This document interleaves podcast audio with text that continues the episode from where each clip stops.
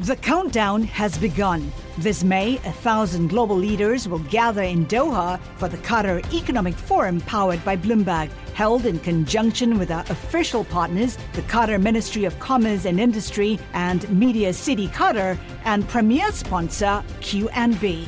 Join heads of state, influential ministers, and leading CEOs to make new connections and gain unique insights. Learn more at QatarEconomicForum.com.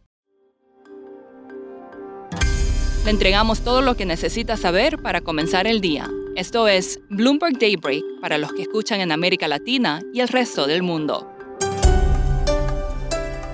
Buenos días y bienvenido a Daybreak en español. Es viernes 11 de noviembre de 2022. Soy Eduardo Thompson y estas son las noticias principales.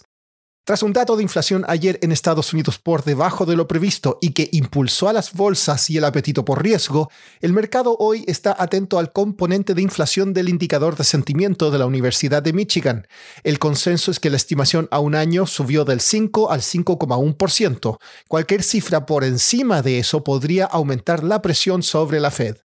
China suavizó las reglas en su política de COVID-0. Los cambios incluyen reducir de 10 a 5 días la cuarentena para los viajeros en un hotel o instalación gubernamental, seguidos de 3 en casa. Economistas ven que el regreso total de China a la normalidad tardaría al menos un año. Elon Musk advirtió al personal de Twitter que la compañía se enfrenta a una posible bancarrota si persiste la quema de efectivo, esto según personas familiarizadas. La compañía restableció las insignias oficiales para cuentas de alto perfil para evitar que los usuarios se hagan pasar por marcas importantes. Su principal ejecutivo de ventas decidió quedarse solo unas horas después de renunciar. Hay avances en la crisis de las cripto y la plataforma FTX. El emprendedor chino Justin Sun, fundador de la plataforma Tron, dijo que podría ir al rescate de FTX luego que ésta anunciara un déficit de 8 mil millones de dólares. Autoridades en Estados Unidos estarían investigando al fundador de FTX, Sam Bankman Fried, y su plataforma fue suspendida en Bahamas. Australia ordenó su liquidación. Pasando a América Latina, en México, Banjico subió las tasas en 75 puntos básicos como se esperaba, a un récord de 10%. Esta decisión ocurre luego de un informe que mostró que la inflación subyacente alcanzó un máximo de 22 años en octubre. El Banco Central de Reserva del Perú subió su tasa en otros 25 puntos básicos a 7,25%, incluso después de que las perspectivas de inflación comenzaron a mejorar. Esta mañana se informó que la producción industrial en México creció un 3,9% en septiembre a 12 meses y se contrajo 0,2% frente al mes anterior. Ambas cifras fueron peores que lo previsto. Más tarde hoy se informarán las ventas minoristas en Colombia.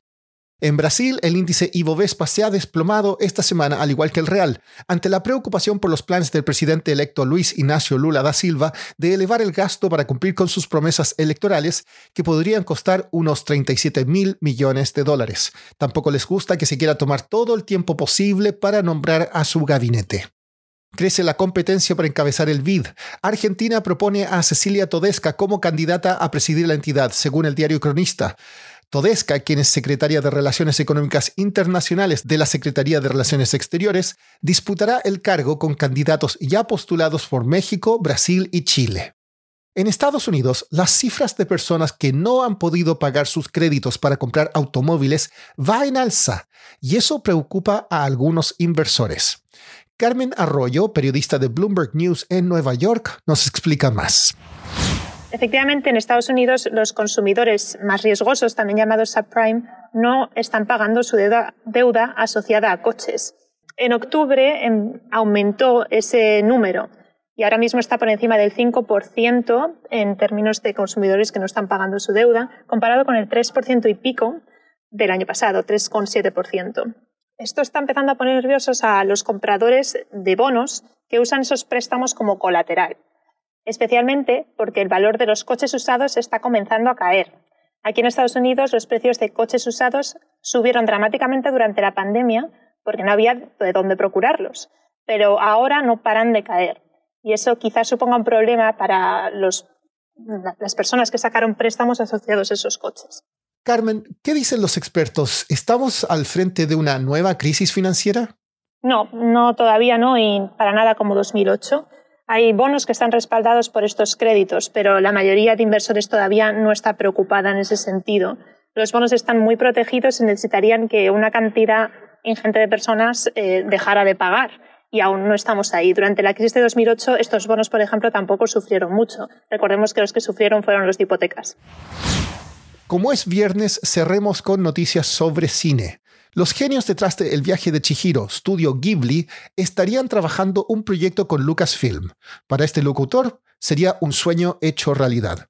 Además, Paramount enfrenta una demanda que afirma que lanzó Top Gun Maverick sin obtener una licencia de los herederos del escritor cuya historia inspiró la película. Y además, se espera que Black Panther Wakanda Forever de Disney atraiga multitudes este fin de semana. Esto es todo por hoy. Soy Eduardo Thompson. Gracias por escucharnos.